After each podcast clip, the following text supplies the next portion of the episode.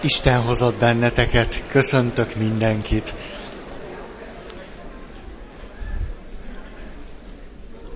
A megküzdési stratégiáknál járunk. Vagyis, hogy amikor fenyeget vagy fenyegetne bennünket az, hogy egy reményvesztett állapotba kerüljünk, amit így mondtunk, hogy egy tanult hitetlenség eluralkodjék rajtunk, és elveszítsük az erőinket, akkor két nagy csoportba osztható megküzdési stratégia áll rendelkezésünkre. Ezek a megküzdési stratégiák a társadalom lélektan köréből valók. És az egyik nagy csoportba az érzelmi megküzdési stratégiákat soroltuk. Ezeket egy szálig elmondtam múlt alkalommal, most csak egy-egy mondatot róluk. Amikor azzal a lelki állapottal kezdek valamit, amiben éppen vagyok, amelyben kezdek éppen el lehetetlenülni vagy tehetetlenülni, ezt indirekt stratégiának hívjuk. Azért, mert nem magával a helyzettel, vagy a konkrét problémával foglalkozik, hanem a saját érzéssel. De hogyha sikerül kiverekednem magam ebből az érzelmi állapotból, akkor válok alkalmassá arra, hogy azzal a helyzettel is valamit kezdjek. Ezek jó stratégiák. Na most, első volt a menekülés. A második az elterelés. A harmadik a fenyegetés lekicsinlése. És aztán a negyedik, kibeszélés, megbeszélés, kimondás, egy kifejezéssel én kifejezés. És akkor eljutottunk római kettes pont, probléma központú megküzdés. És akkor itt egyet mondtam el, ez volt az átértékelés. Az átértékelés, újraértékelés adott esetben ez az átértékelés lehet kevésbé reális, mint az előző. Azonban, ha nagyon ellehetetlenülök, akkor érdekemben áll, az érdekszót idézőjelbe tegyük, átértékelni azt a helyzetet, amiben vagyok, hogy egy kicsit fölszabaduljak az alól, a helyzet alól, amelyben éppen kezdeném elveszteni a reményem. Az átértékelés tehát nem föltétlen jelent a, az objektivitás irányába való haladást, viszont a megküzdés irányába való haladást jelent. Na most, amikor valaki azt mondja, miközben lehet, hogy éppen beteg, vagy kapott egy leletet, vagy, vagy nem tudom, az emberi kapcsolataiban valami nehézség adódik, hogy ha, hol itt a gond? Végül is ez az egész helyzet nem olyan nehéz helyzet. Közben az, de mondhatom azt, hogy nem, hát igazából ez nem. Mi ez a kapcsolat? A terikével a kapcsolat? Jaj, hát nem olyan fontos nekem, nem, nem. Mondjuk, terike, amit sosem szokott csinálni. Oda jönne hozzám egy vasárnapi mise után, és azt mondaná, hát te Feri, ennyi badarságot összehordani egy szent beszéd alatt, ez nem semmi. És hogyha a Terike ezt megcsinálná velem, akkor lehet, hogy lenne egy ösztönös gondolatom, lehet, hogy igaza van, de nekem ez a kapcsolat már nem olyan fontos, mint eddig volt. Azt hiszem, Terike nem olyan fontos ember az életemben. Lehet, hogy nagyon okos, aranyos, kedves hölgy, de azt hiszem, hogy egy kicsit lazítok ezen a viszonyon. A, végül is ez a kapcsolat újra értékelése vagy értelmezése azért ilyet szoktunk csinálni, nem? A barátod egyszer erőt vesz magán, és beszól neked. Szeretettel, rendesen úgy is lehet. És akkor te megszünteted vele a kapcsolatot. Tudok én nélküled is élni, te kis hülye. Jaj, én emlékszem, egyszer általános iskolás koromban egy enyhe szerelemszerű érzelemre gyúltam egy ifjú hölgy iránt, legalább voltam tíz éves. És a tíz éves fiú gyermekek minden párkapcsolati rutinja mögöttem állt. vagyis fogalmam sem volt, hogy mit csináljak. És hát ott tébláboltam, hát csak úgy, tehát léteztem, ez egyet jelentett a tehetetlenkedéssel, de azért voltam. Na és akkor valami barátom azt tanácsolta, hogy szerelmes levelet kell írni. Ezt mondta, nem ezt hogy kell csinálni, ezt nem tehát írni tudtam. Hát, és akkor úgy, úgy írtam én ott valamit, nagyon nem emlékszem rá, mert egy csúnya élmény, tehát kitöröltem már, és akkor, hát ugye egy szerelmes levelet hogy kell átadni, főleg ha az ember tíz éves és tele van a gatya. Hát nyilván óra alatt köröztetjük ezt a kis papírt, és így rá van írva, hogy mucinak, vagy valami. Hát. Na és akkor én is megírtam életem első nagy ilyen, ilyen irányú művét, ment a kis opusz, így egyik embertől a másikig, és akkor a követ, hát is, na hát a szívem, hát a, a fiziológiai változások, ugye arról nem kell beszélni, Na és akkor következő szünet, elmegy, következő óra, jön egy kis levél, azon nem az van, hogy mucus, hanem brrr, ez vagyok én. És akkor ez a megszólítás, na ezt sosem felejtem el, te kis majom. Hát tudjátok, ugye ez az a pillanat, amikor rügyező kapcsolatunkat átértékeltem, úgy döntöttem, hogy ennél a satrafánál rondább nőszemély nincs az osztályban. És hogy szeressen bele a matuska szilveszter, vagy mit tudom én ki, de hogy én nem. És emlékszem, azzal foglalkoztam, mert a levél tartalmára nem, az, az emlékszem, hogy elsötétedett a világ, meg minden, de azért mégiscsak ember voltam már akkor is. Néztem őt, és úgy arra gondoltam, hogy ennyire undorító, hogy lehet valaki ilyen ronda. És na, tehát valahogy erről beszélünk. Szerintem vannak még itt, itt helyek, nem tudom, hogy, hogy ez, ez foglaltnak számít, de gyertek nyugodtan, tagozódjatok be. Na, ha betegséggel kapcsolatban beszélünk erről a stratégiáról, akkor rövid ideig lehet pozitív. Lehet. Túl nagy a nyomás, értékeljük át ezt az egész helyzetet. Ha, csak egy kis rák. Ha, lehetne más is, de ez csak... És akkor utána majd, majd belepusztulunk úgy kétszer-háromszor addig, ameddig aztán tényleg nem. Szóval, rövid ideig nagyon hasznos lehet. Oké, okay. hosszú távon kifejezetten nem jó. Nem jó.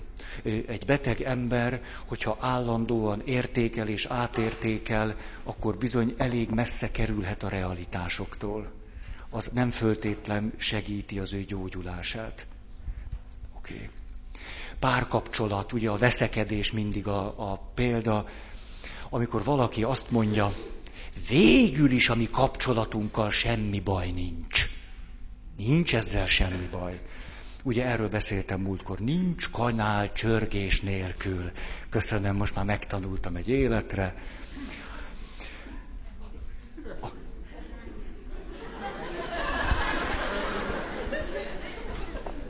Nagy marhaságot mondtam. Tányér.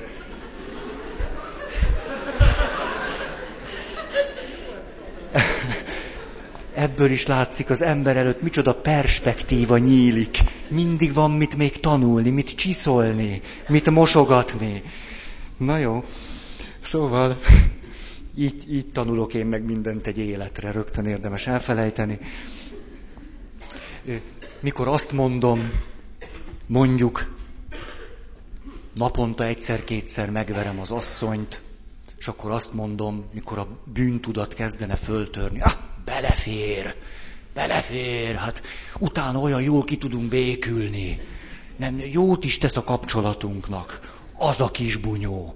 Már, ha egyoldalú. Isten kapcsolat. Hát akkor ezeket már elmondtam. Jól van. Római kettő alá tartozó második arab szám. kifogások keresése. Hát ezt ismerjük. Jaj, ez az egyik kedvencünk. Van, aki művészetté emeli ezt a stratégiát. Hihetetlen, vannak köztünk olyanok, akik sohasem hibásak. Hm? Ismertek, ismertek ilyet? Soha. Egyszerűen nem emlékszel vissza, hogy az elmúlt 15 év alatt beismert volna egy hajszálnyi tévedést. Nem, ez lehetetlen. Ez ugye mindig árulkodik arról, hogy az illető hihetetlenül fenyegetve érzi önmagát. Már az is fenyegető számára, hogy csak egy picit belásson valamit abból, hogy ő is lehetett hibás. Nem nagyon lehet azt gondolom társkapcsolatban élni egy olyan valakivel, aki annyira fenyegetve érzi magát, hogy ő sohasem hibás. Úgyhogy érdemes nem csak ezt a stratégiát művelni, ezt csak néha, ha nagyon muszáj. Ugye nyilván ennek a másik oldala az, hogy én oké okay vagyok, de nem vagy oké. Okay. Eric Byrne ezt így írta le, ezt még lehet fokozni.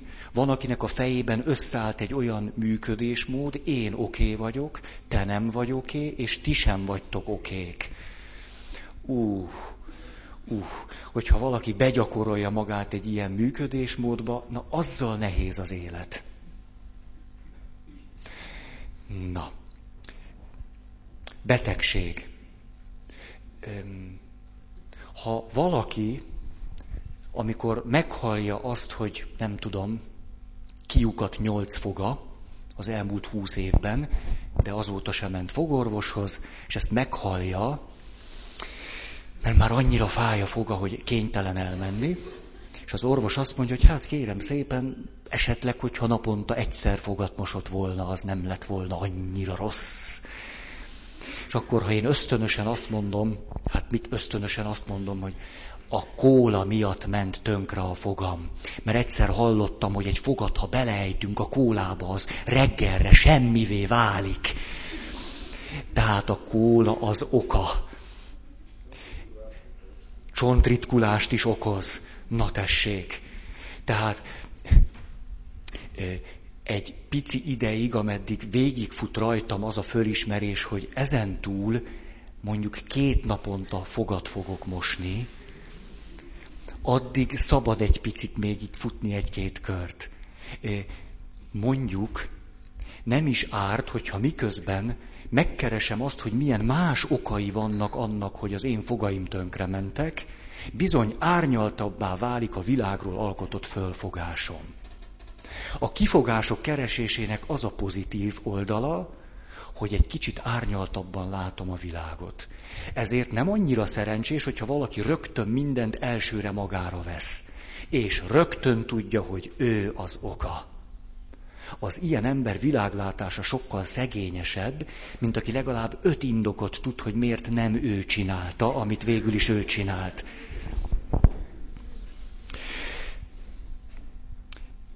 Jó.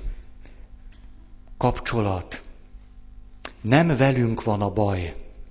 Mi jól működünk. Csak ez a világ. Ez a világ, ez teszi tönkre a párkapcsolatokat.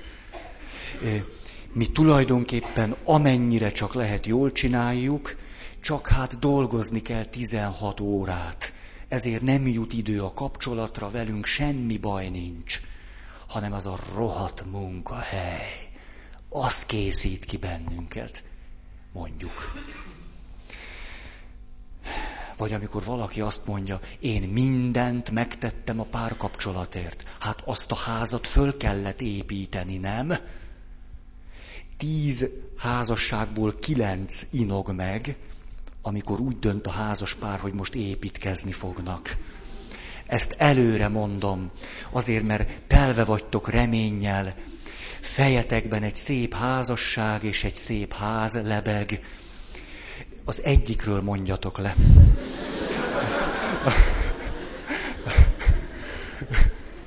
Vagy ne legyetek maximalisták a házat illetően, a párkapcsolatot illetően se, de Szóval csak úgy lassan.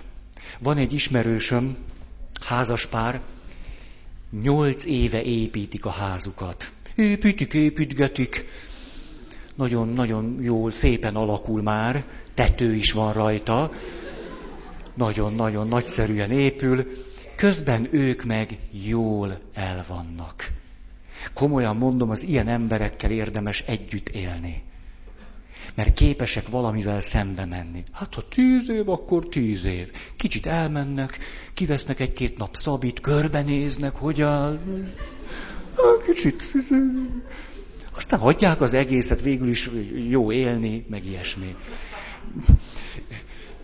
A férfiakat szokta elkapni a harctéri idegesség. És azt mondják, persze, drágám, azt a három évet fél lábon is kibírod.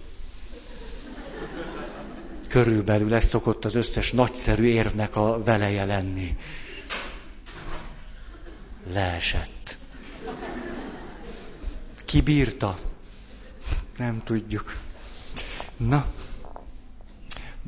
Isten kapcsolat. Emlékeztek Mózesre? Kedves Mózes, hát azért nem mindig volt a mi, mi hitéletünk által eh, bíborba göngyölt alak. Hát mikor Isten szólt neki, hogy ott égett az a bokor, és akkor Mózes, nem tudom, hogy így volt-e, de van, és mégiscsak adjuk meg a módját. Mózes. Na, jó, hát Szóval tudjuk, azt mondta neki, hogy te, leszel az én jobb kezem, elmész, kimented az egész népet, elköltöztök, fölépíted a... Na jó.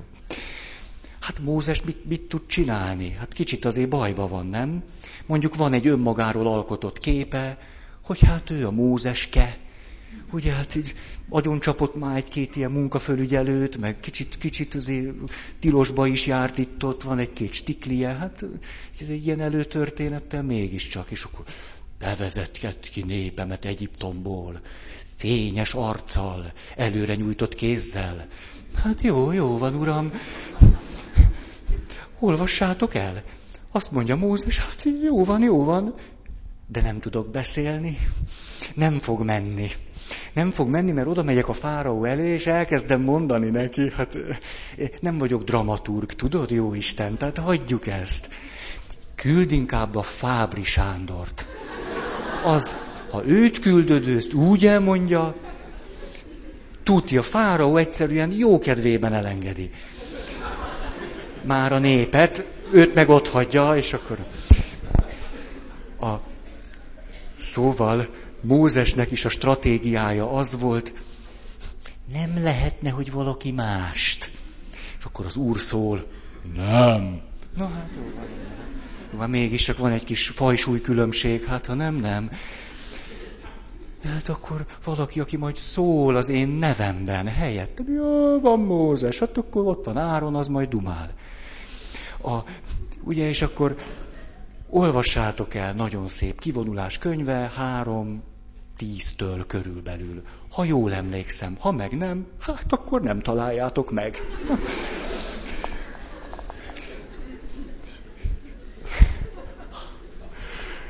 Nem tudom, kicsit lendületben vagyok. Ez nekem jó, nektek, a fene se tudja. Szóval, nem, tényleg összeszedem magam, mert látjátok, állandóan egy, egy megfeszített küzdelmet folytatok az egyensúlyért. Nagyon az élet ennek a játéka.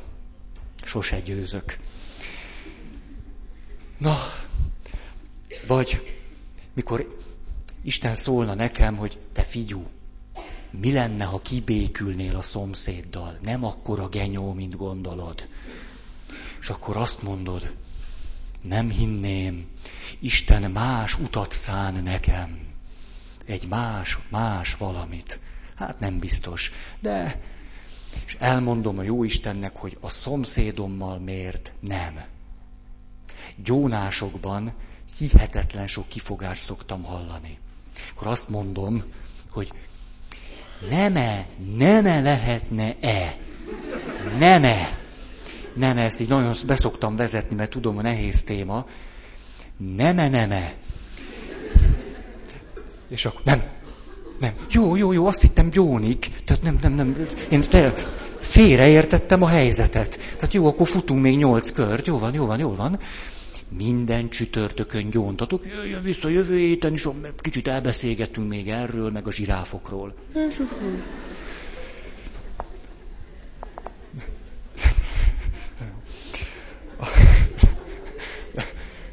Na jó.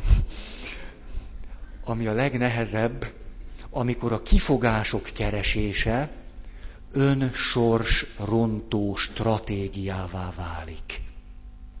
Vagyis, amikor valaki még mielőtt belekezdne a, belekezdene a projektbe, már tudja, hogy miért nem fog sikerülni. Ezzel védi önmagát, megvédi magát attól a krízistől, amit akkor fog átélni, amikor tényleg nem sikerül neki. Ennek a, a zseniális elmélyítése az, amikor úgy alkotom meg ezt a kört, hogy tényleg nem sikerül. Ezt pedig azzal a biztonságérzettel tölt el, hogy tudtam, hogy nem fog sikerülni, tényleg nem sikerült. Mondom a kutatást. Nem tudom, van-e tapasztalatotok arról, amit a kutatás messze menően igazol, hogy például nagyon nehéz vizsgák előtt az egyetemisták és a főiskolások indokolatlanul nagy száma iszogat, icakázik, lumpol, kimarad, és a többi. Nagyon nehéz vizsgák előtt gyakran csinálunk olyasmit,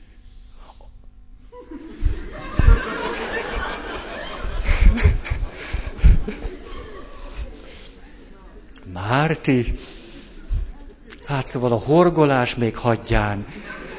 De ez, hallottátok hátul is? Nem? De. Tonik. Azt csinál ilyet. A tonikban van a legtöbb cukor. Azért van a tonikban a legtöbb cukor, mert keserű. És meg lehessen inni, raknak bele sok cukrot. Tényleg így van, na hát... A... Ott tartottam, hogy, hogy nagyon gyakran csinálunk olyan, csinálunk, tudom, ezt a számítógép alá szokta hullámozni. Gyakran teszünk olyat, hogy már eleve kudarcra ítéljük a saját vállalkozásainkat vizsga előtt, vagy nem egyszer hallottam ilyet, mikor már komolyabban beszélgettem egy jegyes párral, hogy valamelyikük azt mondta, és hát végül is, végül is, hát el lehet válni is. Végül is is. Volt ilyen a családunkban is, meg már, meg itt is, ott is, amott is. Végül is, és akkor, szóval már eleve bele van számítva hogy hogy rezeg a léc, akkor végül is én megmondtam, én már a papnak is mondtam. Megmondtam a papnak, én őszinte voltam, én, én mondtam. Ez, ez tehát, hogy mi most itt elválunk ötötször, ez nem akkora kudarc. Nem, akkor, tehát nem, nem rombolja tönkre az önmagamról alkotott képet. Mert én tulajdonképpen képes vagyok házasságban élni, csak nem ugyanazzal. Mindig. Miért? Hát a házasság szép dolog, nem vagyok házasság ellenes. Csak hát nehéz megtalálni az igazit. Ha, menj, négy milliárd nő közül. Ha, az Úristen nem vár tőlem lehetetlent. Egy-két hiba belefér, még az is nagyon ilyen, ilyen tízezrelékes rontási arány. Na. Utolsó. A pro- probléma ellenőrzés alávonása. Hú. Konkrét erőfeszítések a megoldásra. Ide tartozik az is, hogy egy kicsit távolságot tartok, és értelmezem, elemzem a helyzetet. Ezt nagyon ritkán szoktuk megcsinálni, nekem az a tapasztalatom, nem nagyon szánunk ilyesmire időt. Inkább egy feles, inkább egy jó film, pattogatott kukoricával. Kérlek benneteket, ne kérjetek popcornet. Van magyar ne... ez van. Ez a mai alkalom, tudjátok. Látszik, hogy én egyszerűen csak valamire ráéreztem, ami itt van a levegőben. Leeső diktafonok, pukizó ginger élek, ilyen, ilyen önálló életet élő magnetofonok. Nem tudom, van még valami? Nem, mert most, most öntsétek rám nyug, ne kiméljetek. Nem gondoljátok, hogy egy kicsit fenyegető itt 300 ember előtt kiállni és beszélni? Nem ezzel nem törődtök, hanem itt pukisztok azzal a ginger éllel. Na. Popcorn. Ginger él. Él. Na.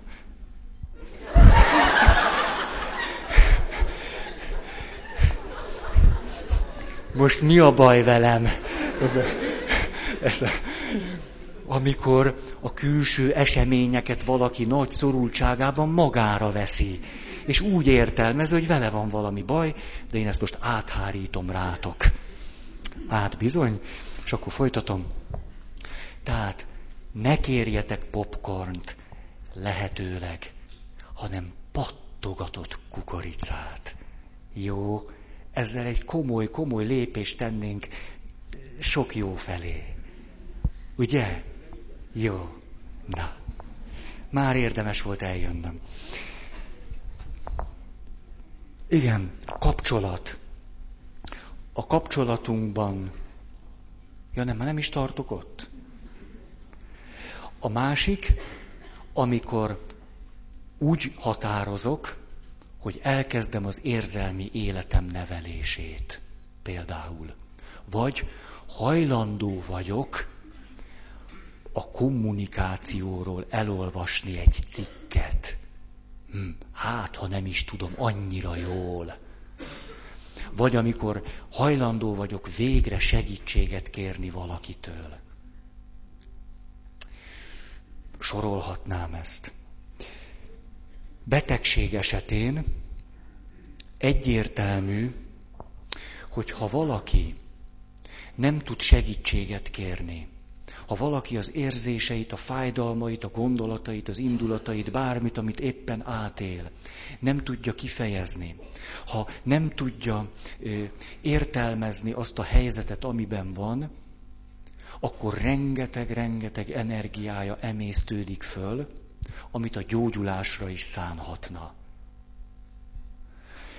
Ezért, hogyha megtiltjuk egy betegnek, hogy ő kifejezze, hogy éppen mit él át, akkor egy csomó lelki energia arra megy majd rá, hogy ő azt magába tartsa és folytsa, ahelyett, hogy gyógyulna azokkal az erőkkel. Na, kapcsolat.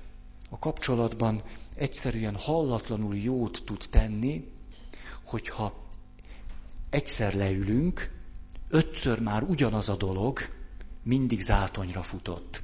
És leülünk, és nem azt mondjuk, hogy mit élek át, meg nem tudom mi, hanem hogy vajon mi ez a helyzet most, amiben mi vagyunk. Vajon most mi történik itt közöttünk? Mi van most valójában a mi kettőnk kapcsolatával? Egy nagyon neves család terapeuta azt mondta, a házasság három félből áll. A férfi, a nő, meg a kapcsolat. Ah, érzitek? A kapcsolat. Ez nagyon komoly. Amikor már búrám tele van, hogy te mit érzel, torkig tele vagyok a saját érzéseimmel, akkor lehet egy kicsit a kapcsolatról is gondolkozni. Mi történik köztünk? Mi az, ami most itt lejátszódik? Hogy jutottunk el idáig? Mit is akarunk mi együtt, vagy valami ilyesmi? Nagyon-nagyon ez egy jó a kapcsolatról is beszélni, és azt is értelmezni. Hm. Isten kapcsolat. Természetesen ugyanezt elmondhatom. Van valakit megszólítani. Hát, az olyan jó. Mikor senki másban nem bízom, az Isten az utolsó. Ő neki még elmondom. Na, kísérlet. szanatórium elég brutális kísérlet, nem azért, mert embertelen, hanem mert, nem tudom, nekem eléggé rossz ízű. Az Egyesült Államokban azt nézték, hogy ha a szanatóriumban, idős otthonban élő embereknek nagyobb relatív szabadságot adnak, tehát egy csomó olyan lehetőséget, amelyben a kontroll lehetősége ott van a kezükben, az hogyan hat ki az egészségi állapotukra és az életükre. Elég megrázó lett a következmény, illetve hát az eredmény. 18 hónapig kísértek egy olyan csoportot, akik az életüket a kereteken belül nagyon szabadon alakíthatták, és volt egy kontrollcsoport, akiknek úgy, ahogy szokták, jó, mindent megmondtak, hogy mi hogy van. 18 hónapon belül azoknak, akik relatív szabadságot kaptak, vagyis az önrendelkezést a lehetőségeken belül megkapták, 15%-uk halt meg. És a kontrollcsoportnak a 30%-a.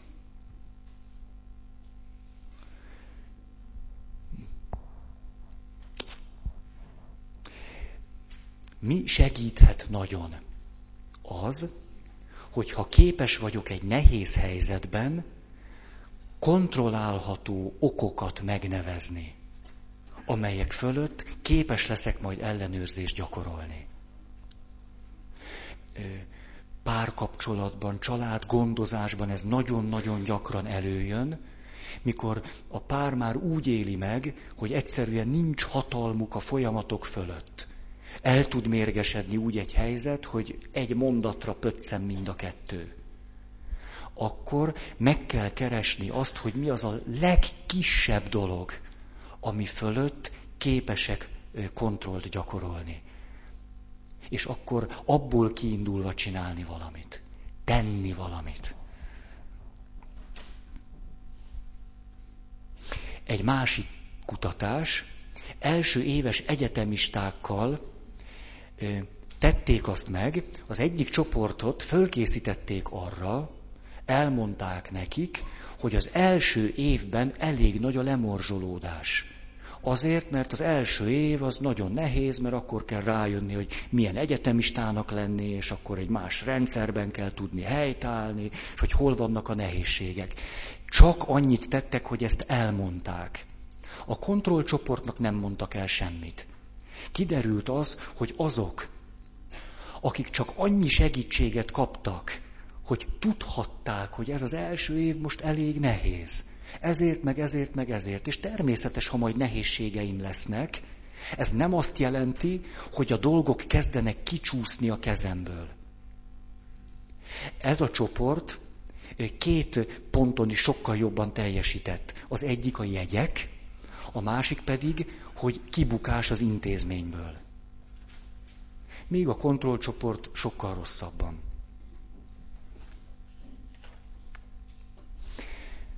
Ez lett volna ez a hét megküzdési stratégia, és most ezeket meg szeretném próbálni összefoglalva elmondani egy élettörténet kapcsán, az élettörténet pedig Placid atya. Hallottatok róla? De jó, bocsánatot kérek azoktól, akik kívülről tudják az ő életútját. Szabad nektek akkor pattogatott kukoricát enni, ilyesmi, ö, iszogatni, kötögetni. Ö, próbálom úgy mondani, hogy ne legyen unalmas. Placid atyát elküldték szabadságra egy bencés szerzetesről van szó, nem önként ment, hanem a gulágra kapott egy kis szabadságot, egy jó megszámították neki, hogy jó ki tudja pihenni magát a későbbi fáradalmakra való tekintettel, tehát azt mondták, hogy tíz év. Placid atya elmegy a gulágra, 80 százalék nem jön vissza, azok közül, akiket Magyarországról visznek el, ő néhány társával, néhány ezren szinte csak jönnek vissza. Azt írja az önéletrajzában, hogy körülbelül néhány hónap, egy év alatt a sok-sok beszélgetés alapján, amit úgy loptak össze a láger körülmények között, kialakult négy életszabály, négy stratégia, négy megküzdési módszer arra, hogy hogyan lehet túlélni a gulágot. Azt mondja a könyvében, hogy mi, akik így éltünk, mi majdnem mind, ha csak valami olyan betegség, nem tudom mi nem jött, akkor haza tudtunk jönni. És láttunk másokat, akik ezt nevetségesnek tartották, vagy, vagy nem tartották fontosnak, vagy veszítették a reményüket, azok nagyon gyorsan meghaltak. Elmondom nektek ezt a négy stratégiát, mert ezekben nagyon jól összefoglalva ott van mindaz, amit eddig elmondtam, és igazán életszagú. A túlélés négy szabálya. Egy. A szenvedést nem szabad dramatizálni. Nem szabad panaszkodni, mert attól gyengébb lesz az ember. Tehát a szenvedést nem szabad dramatizálni. Nem érdemes panaszkodni, mert attól gyengébb lesz az ember. Például, miután fát vágtak általában ezekben a táborokban, legalábbis amelyekben ő megfordult, ezért a fűtést fával oldották meg, nem fáztak éjszakánként nagyon. De minnyájan úgy döntöttek, ezen életszabály kapcsán, hogy nem ülnek a kájha mellé. Mert aki a kájha mellé ül, elkényelmesedik. Nem ültek a kájha mellé. Azután elhatározták azt, és azt mondták, ez egy láger törvény volt, mesztelenül kell aludni. Le kell venni a cuccokat magunkról, és magunkra kell teríteni. Olyan, olyan dolgokban is látszólag plusz terheket vettek magukra, ami esztelenségnek tűnik. Valóban, valójában ők maradtak egészségesebbek. Aztán volt egy jelmondatuk, amikor kezdtek végtelenül elfáradni és gyöngének érezni magukat, akkor azt mondták, ha más is kibírta, mi sem vagyunk gyengébbek. Ez a harc az erő. Akkor ezzel feküdtek le. Nem vagyok rosszabb, mint a másik, aki még él. Ez volt tehát az első. A második. Az öröm szükséges a túléléshez. Észre kell venni, és tudatosan keresni kell az élet apró örömeit. Azért hiteles, ami elhangzik, mert a gulágon vagyunk. Nem amerikai pszichológusok okoskodás, hogy jöjj pozitívan is lásd meg az apró örömöket. Hanem, tudjátok, hogy csinálták? Úgy csinálták, hogy olimpiai bajnokságot rendeztek a lágerben. Ez úgy folyt, hogy a barak összejött éjszaka, egyébként is együtt voltak, de milyen más, amikor azt mondom, hogy be vagyunk zárva a barakba. Más, összejöttünk a barakban. Ha, ugye? Szóval, Placid atyáék össze, úgy, úgy, úgy, úgy mesélek Placid atyáról, hogy én lennék, olyan büszkén állok itt, és ő is pap? Ha? Szóval, olimpia. Esténként összejönnek, és megosztják egymással, hogy milyen apró öröm érte őket. Milyen apró örömet vettek észre. Nem csak úgy ért őket egy öröm, ők vették észre. Ők élték meg. Na most. Letelik a hét, minden este van győztes. A hét győztes nevezhet az olimpiára. És akkor megint futnak egy kört, és a hét győztesből a legjobb lesz az olimpiai bajnok majd nem várnak négy évet a következő olimpiára. Ez a gulágon nem lenne jó stratégia, mint ahogy a Bél fotómodellség sem a hosszú élet titka. A tehát azt csinálják, megvan az olimpiai bajnok, és akkor hajrá, jön a következő menet. Tudjátok-e, hogy hány apró örömöt kellett tudatosítania az olimpiai bajnoknak? A gulágon vagyunk. 17.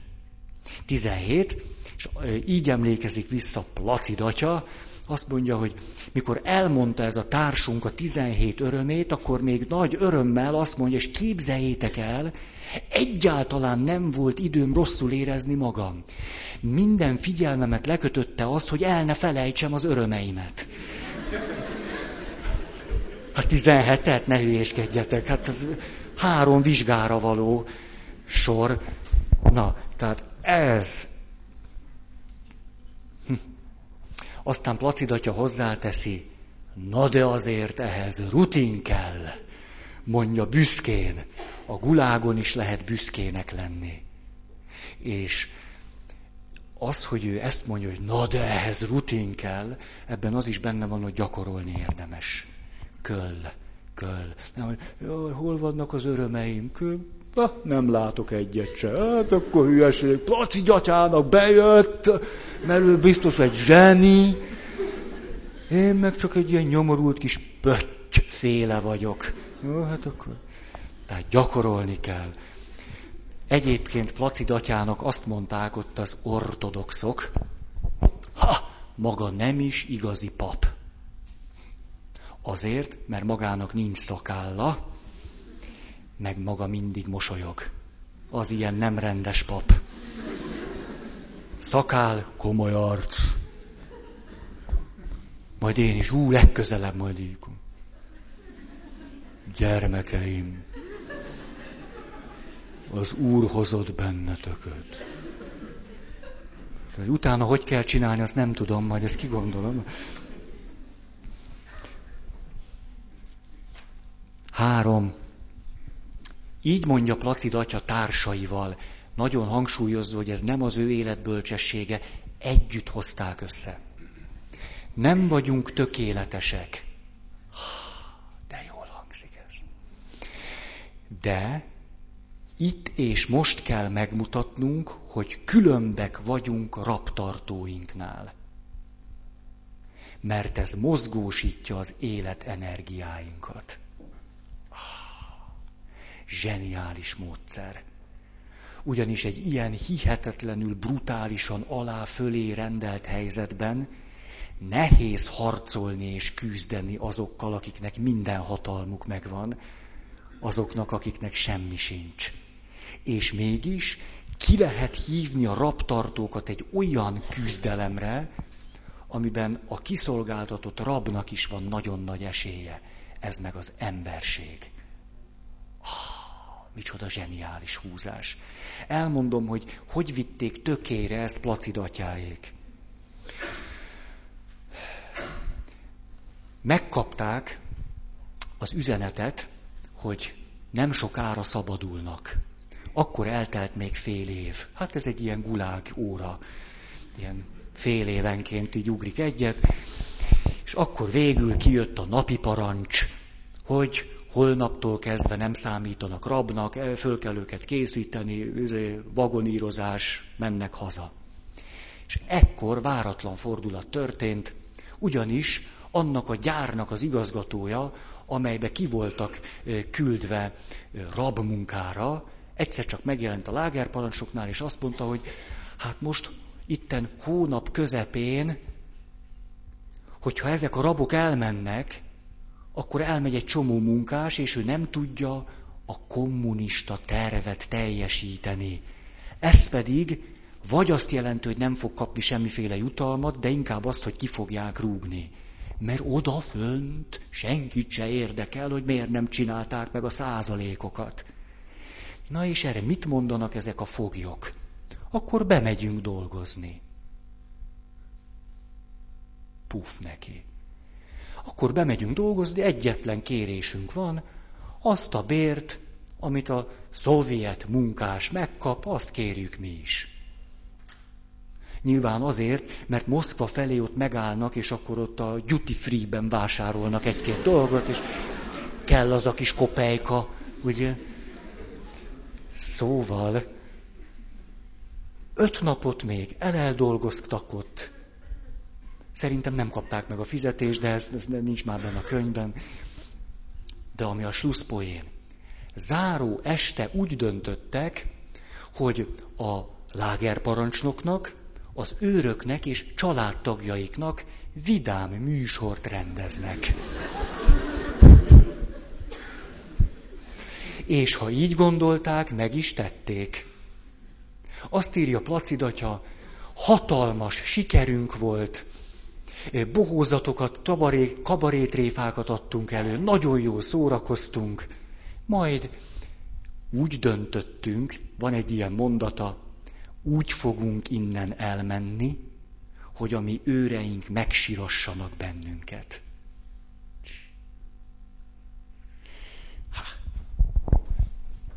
Ez volt akkor a harmadik. Itt még egy picike kis mellékmondat. Azt írja, mi politikai foglyok nagyon nagy kísértést éltünk át, mert egy politikai fogoly mindig ártatlannak tartja magát. A gulágon nem annyira jó, ha én ártatlan áldozatnak tartom magam, mert elveszi az életenergiákat. Nem arról van szó, hogy bűnösnek kell tartanom magam, hanem ha én egy áldozat vagyok, akkor bele fogok keseredni a helyzetembe, mert akkor áltatlanul, méltatlanul, igazságtalanul szenvedek. Azt mondta, ez nem jó. Négy. Akinek van hová kapaszkodnia, annak könnyebb. Ha a jó Istenbe kapaszkodunk, rájövünk, hogy ő is akarja a túlélésünket. De szép mondat ez. Ha oda kapaszkodok fölfelé, akkor arra jövök rá, nem csak én akarok élni, ő is azt akarja.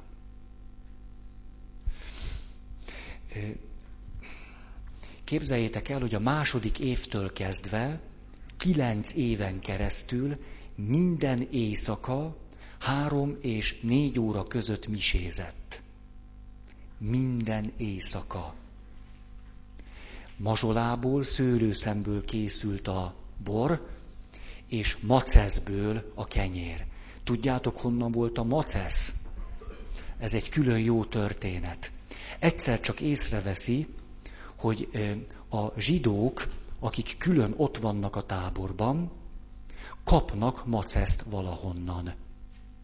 És ő megkérdezi, hogy honnan. Azt mondják, hogy hát néha kaphatunk csomagot, ő is kapott néha csomagot. Ők a moszkvai izraelita hitközségtől azt kérik. És ezért Placid atya, a bencés szerzetes a gulágon, a moszkvai izraelita hitközség által küldött kovásztalan kenyérrel misézett. Na ez az ökumené.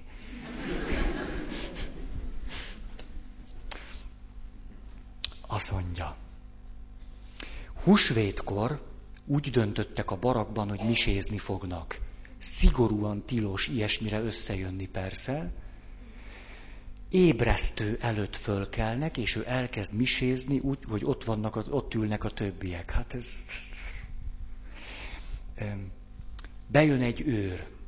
Az őr 1916 óta nem látott templomot belülről, derül ez ki később, és akkor látja őket, és azt mondja, hogy ez nekem elég Isten érv. Ha maguk egy ilyen helyzetben képesek itt húsvétkor összejönni, kockáztatva azt, hogy mi ezt meg ezt csináljuk magukkal, és maguk itt énekelgetnek, ez nekem elég Istenérnek. És azt mondja ez az ember, akitől persze rettegtek, hogy folytassák tovább, de halkan énekeljenek.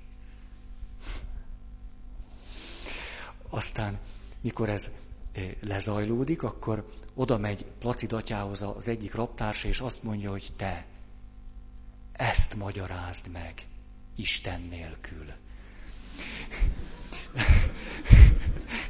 Hát Placid atya meg azt válaszolja, te, én már leszoktam arról, hogy Isten nélkül magyarázzak meg valamit. A legszebb történet, ezzel fejezem be, hogyan karácsonyoztak Placid atyáék december 24-én, amikor a gulágon telik el a szent este.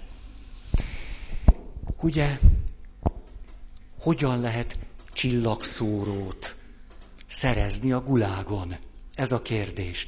Csillagszórót nem lehet szerezni a gulágon, és miután ők nem tökéletesek és lehetetlen nem érdemes célul kitűzni, megbeszélik két raptársukkal, hogy éjfélkor, amikor kezdetét veszi az éjféli mise titokban, akkor a tábornak a világítását lekapcsolják.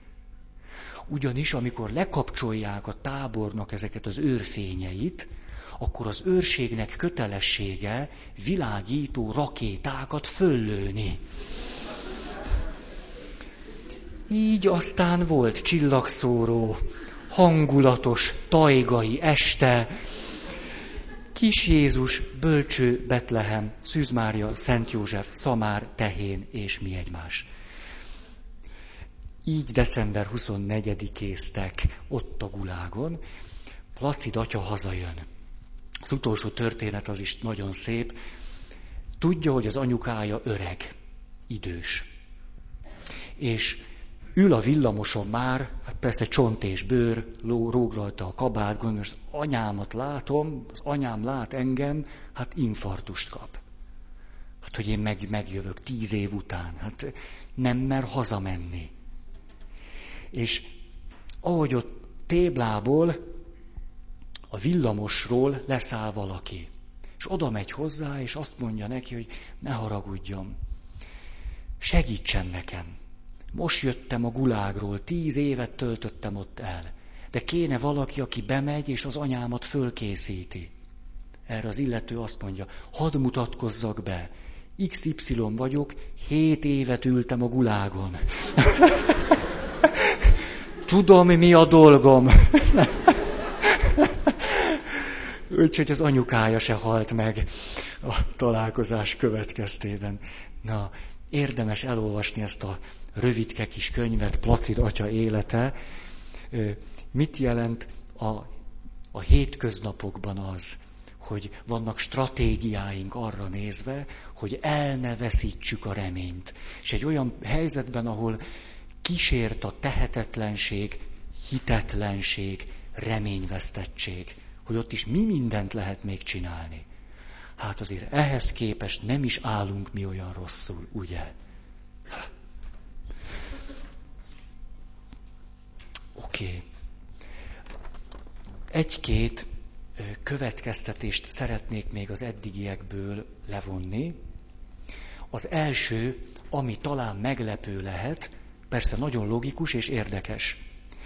Kiderült az, hogy az enyhén depressziós emberek, akik hajlamosak a szomorúságra, ők általában reálisabban látják az életet mint azok, akik mindig olyan stratégiát választanak, hogy azzal jó érzelmi állapotba kerüljenek. Ez nagyon szépen árnyalja a képet. Ha valaki mindig érzelmi megküzdési stratégiákkal dolgozik, és az elsődleges célja az, hogy ő jól érezze magát, az ilyen ember nagyon hajlamos lesz nem reálisan látni az életet. Jól fogja magát érezni, de kicsit-kicsit a realitás sérül. Mondjuk, hagy hozzam magamat példának, engem például az a rendetlenség és kosz, ami a szobámban van, nem zavar. Ugyanis érzelmi megküzdési stratégiákkal foglalkozom elsősorban, és ezért hallatlanul jól el tudok ücsörögni a kis plüss fotelemben, és körülöttem a második világháború végi állapotoknak egy ilyen mementója sejlik föl. Aki hozzám jön elsőre, látom, ahogy megrebben a szeme, megvonaglik a teste, megnézi, hogy hova fog leülni. Már gondoltam, hogy esetleg friss újságpapírt fogok lehelyezni. Ezt most nem folytatom. Ha nem érzelmi megküzdési stratégiákat preferálnék a popcorn evés mellé, hanem mondjuk esetleg a helyzettel próbálnék valamit kezdeni, bizony jobban kopna a porszívó. És a könyveim néha visszakerülnének a polcra, mert maguktól nem mennek oda. Nem tudom, ezt ki kéne találni. Én, hogyha ti ilyen műszaki emberek vagytok, próbáljátok meg ezt kikísérletezni. Tehát önmagától vissza kívánkozó könyvet. A, tehát bizony az enyhe szomorúságnak, mint ö, állandó hangulatnak sok előnye van. Észrevettétek már, hogy a legzseniálisabb komikusok nem nagyon szoktak nevetni a saját vicceiken.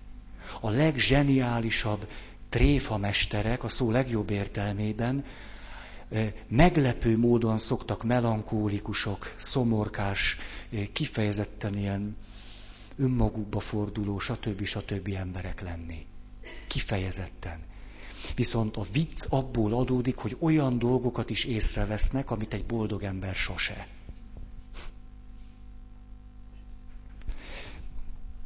Na, ezért azt mondhatjuk, hogy a probléma központú és az érzelem központú megküzdési stratégiákat együtt érdemes alkalmazni. Lásd, Placid. Egyetlen mondatban is mind a kettő meg tudott jelenni nála.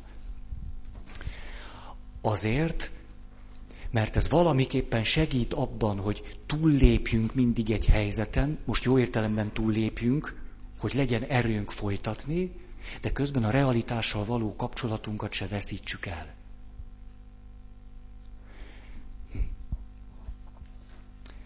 A leghelyesebb az, hogyha többféle megküzdési stratégiában is otthonosak vagyunk. És legalább egyik másik van innen is, onnan is. Záró mondat itt, a realitás segít, hogy tudjuk, mit kell tenni. Az önmegerősítés pedig segít, hogy meg is tegyük, amit kell. Vagyis azt mondhatnánk, a probléma központú megküzdés segít, hogy fölismerjük, mit kell tenni, majd nem árt egy kis érzelem központú rádolgozás, akkor meg lesz kedvünk is hozzá. Daganatos betegeket kísértek 14 éven keresztül. Azért az már elég komoly. Azt állapították meg, hogy jellemző volt rájuk az élet értelmébe vetett hitnek a gyöngesége, a tehetetlenségnek gyakorian visszatérő élménye, a szociális kapcsolatok csökkenése, és az, hogy magukat általában negatívan, de mindenképpen kevésbé pozitívan értékelték, mint őket a környezetük. Ezek a kutatások oda vezettek, hogy kialakítottak, ez furcsán hangozhat, de a szakirodalomban erről van szó, C-típusú személyiségmodellt. A C-típusú az olyan, aki fokozottan veszélyeztetett arra nézve, hogy valaha daganatos megbetegedése legyen. Az A-típusú az a szívinfarktusra való nagyobb hajlamnak a személyiség jegyeit hordozza. A C az meg a rák. Elmondom ezt nektek. Jó? Ha eddig nem féltetek, nem izgultatok, ezután remegve tértek haza ágyikótokba, és úgy feküztök majd le, mint gyászos koporsótokba. C-típusú látjátok, rögtön egy ilyen érzelem központú stratégiát is átnyújtok nektek. Azt mondja, az ilyen emberekre fokozottan volt jellemző az, hogy szerettek alkalmazkodni a környezetükhöz. Az elvárásoknak általában fokozottan akarnak megfelelni. B. Jellemzi őket általában egyfajta tökéletességre törekvés, mindenki kedvére tenni, mindenkinek jót tenni, kivéve magunknak. Hm? Állítsátok meg Teréz anyut. Hmm. Vannak olyan testvéreink, akikben a Teréz anyu egy kicsit túlnőtte magát. Teréz anyával nincs semmi baj, de az ő Teréz anyuja, azt egy kicsit lehet visszafogni. Megnéztem a filmet szerdán. Jó, jó. Egy olyan film van neki eleje, közepe, vége és magyar. Ez a négy dolog így együtt. Komolyan, ha tudom, nem is veszek pattogatott kukoricát. Aztán az ilyen emberekre, a személyiségükre jellemző az, hogy a saját érdekeiket háttérbe szorítják. Hát nyilván néha ez nagyon fontos, hogy erre képesek legyünk, de ők indokolatlanul is sokszor így cselekszenek. Aztán általában gyöngék az érzelmek kifejezése terén. Gyöngék, az érzelmeket illetően nagyon sok bennük az elfolytás, a tagadás. A kapcsolataikban gyakori a konfliktus kerülés. És ami az élettörténetüket illeti, általában nagyobb százalékban beszélnek arról, hogy érzelmekben szegényebb vagy hiányos gyerekkoruk volt esetleg az édesanyja elvesztése miatt, vagy más okokból kifolyólag. Elmondom ezt gyorsan még egyszer, jó? Csak azért, mert szerintem érdemes ezt tudni. Mert a rák sem föltétlen az égből potyan alá, hanem mi leszünk betegek.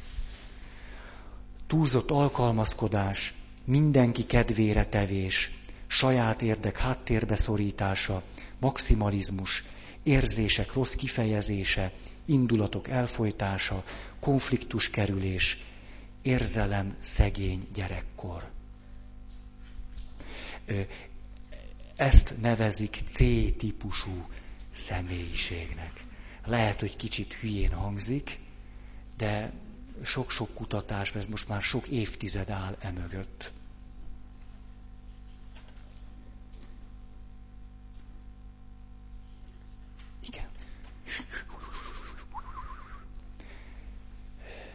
Bírjátok még egy kicsit? Hm? Lassan véget érez. Azt kutatták még, hogy mi hajlamosít valakit arra, hogy biológiai, fiziológiai okokkal nem magyarázható módon haljon meg.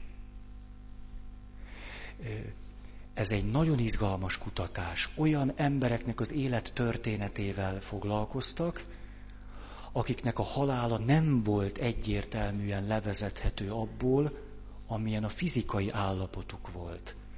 Hadd olvassak el nektek egy történetet, ami egészen megdöbbentő, de hogy a hit, a remény, illetve a tehetetlenség, az milyen döbbenetes összefüggésben van az egészséggel, sőt, halállal, élettel, halállal. Az orvosi pszichológia tankönyve. Egy 45 éves férfi lehetetlen helyzetbe találta magát. Úgy érezte, el kell költözni a városból, ahol lakott. Azonban mire minden készen állt a költözésre, nehézségek adódtak a másik városban, és a költözés lehetősége meghiúsult. A férfi azonban szorult helyzetében mégis vonatra ült. Félúton leszállt a vonatról, majd amikor a kalauz szólt, hogy kérem a beszállást befejezni, a vonat azonnal indul, nem lévén képes sem a vonatra fölszállni, sem visszamenni, holtan rogyott össze a peronon. A férfi egy barátjával utazott, akivel dilemmáját akarta megbeszélni az úton. A boncolás szívinfarktus tárt föl a halál okaként. Ilyen történeteket gyűjtöttek össze, 170-et. Nyolc okra tudták visszavezetni, ami nyilván legalábbis ad egy megközelítést. A nyolc okból ötben ott van a tehetetlenség, a reményvesztettségnek az élménye. Elmondom ezt az ötöt, csak hogy úgy egyszer halljátok. Szeretett személy összeomlása vagy halála. Hirtelen jött veszteség, gyász. Szeretett személy elvesztésével kapcsolatos fenyegető érzés. Gyász vagy halál évfordulója. Státusz, önértékelés, vesztés. Tehát mondjuk valaki életerős, 62 éves, nyugdíjba vonul, és egy hét múlva meghal. És semmi oka nincs. Csak az, hogy azt gondolja tehetetlen ebben a helyzetben, és nincs jövője. Nincs miért élni. Ezt, ezt a, a, az ötöt emelték ki. A gyógyulás szempontjából, de itt az, a, a testi, lelki egészségre is gondolhatunk, a jó beteg, a rossz beteg. Ezt elmondom még egyszer. Egy olyan egészségügyi intézményrendszerben vagyunk, tudjátok, nagyon sok párhuzam van az egyházi intézményrendszerrel, amelyben a jó beteg ki?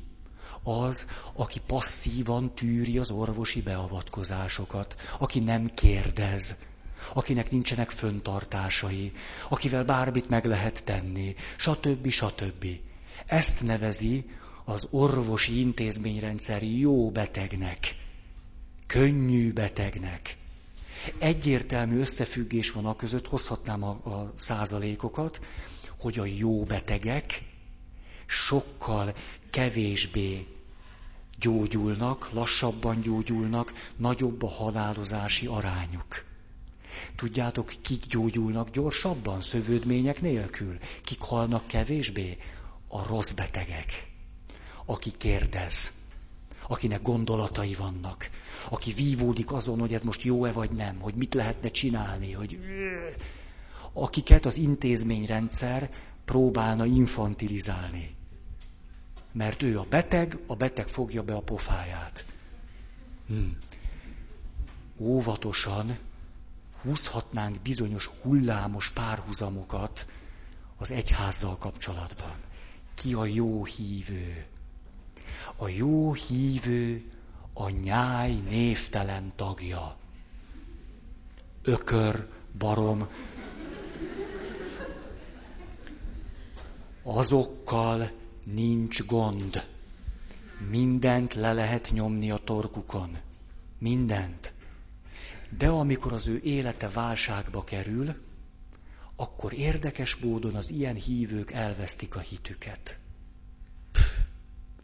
Az a hívő meg, akinek vannak gondolatai, meg valami nem tetszik neki, meg vívódik, hogy ez hogy van, meg még föl tud háborodni a pap beszédjétől, na, ő neki van esélye, hogy a hitével még az Istent is eléri. A ezt, ezt hagyjam abba. Oké. Okay. Akkor egy utolsó történet. Értek én a zenéből. A, az utolsó történet, hát ez még tudjátok, öt évvel ezelőtt volt, mikor elkezdtük ezeket a találkozásokat, akkor még nem itt voltunk, akkor elolvastam egy rövid történetet egy vietnámi katonáról, már egy amerikai vietnámi katonáról, akit bebörtönöztek, és aki néhány hét alatt sokat imádkozott Istenhez, majd a néhány hét imádság után, amikor Istentől várta, hogy ő szabadítsa meg ebből a nagy bajból, ebbe majdnem belebolondult. És szerencsére néhány hét után rájött arra, amit Judit is mondott, ránk épül és támaszkodik az oltár, a templom és a szentély, vagyis, hogy ő is tudna itt valamit kezdeni. Éveken keresztül volt bezárva egy szűk ketrecbe, és tudjátok, mit csináltak? Aki ott volt öt évvel ezelőtt, azt tudja? A kis írásnak a címe Fejben golf. Fejben minden nap lejátszott egy golfmérkőzést. Minden nap, de elejétől a végéig. Egy ilyen mérkőzés fejben lejátszva pontosan annyi ideig tart, mint az életben. Naponta ez az illető körülbelül két órát golfozott. Vietnámban egy ketrezbe bezárva. Mikor kimentették őt több év után, az első golfmérkőzésén egyéni csúcsot ért el. Olvassátok el, Erőleves a léleknek című könyv, ki tudja hanyadik kötet. De ez a cím az írásnak, hogy fejben golf. Azért akartam ezt elmondani, mert ő rájött arra, hogy ha Istentől várom, hogy majd ő megment, míg én tehetetlen vagyok, elég néhány hét, hogy beleőrüljön. Persze, mikor az ember golfozik. Azt az Úristen is szereti. Nézte a meccseket, tuti biztos vagyok benne mindegyiket. Na, ezt én nagyon megtanultam, és képzeljétek el, mert a történetnek a csattanója legalábbis számomra nem ez, hanem az, hogy ezt én alkalmazni tudtam. Na nem a saját életemre, mert ott az ember legyen óvatos, inkább a másikon kísérletezzünk. Ezért aztán egy néni, akihez járok most már elég rendszeresen, nem tud eljönni misére. Hónapokon keresztül hallottam tőle, hogy atya, csak az az én bajom, hogy nem tudok elmenni a templomba. És akkor én vele pityeregtem hónapokon keresztül, és semmi nem változott. Semmi, csak még rosszabbul lett. Na, múltkor aztán fogtam magam, és elmondtam neki, lehet fejben is misére menni. Fejben misére menni, fejben misén lenni, fejben hazajönni a miséről, fejben örülni az ott kapott kegyelmeknek. Akkora szemet mereztet rám, azt hitte megbolondultam, nem volt messze a realitásoktól, de elgondolkozott rajta. És akkor belementünk ebbe, és elmondtam, hogy tetszik tudni, azt úgy kell csinálni, hogy az ember fölöltözik, de csak lassan ám, hát tud gyorsan öltözni? Nem tudok, na ugye? Ha mondom én, szép lassan, de fölöltözünk, kimegyünk az ajtón, ezt mind-mind látni kell. Tényleg. És igen, és akkor hallani kell, hogy a minisztráns meghúzza a csöngőt, hogy kezdődik a mise. Hát igen, azt. Hát akkor nem mert ellenkezni. Gondolta, ettől az őrültől minél hamarabb.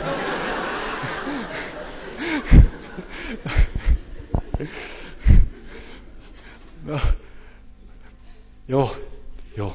Itt túl is léptem az időt. Van-e valaki, aki szeretne hirdetni?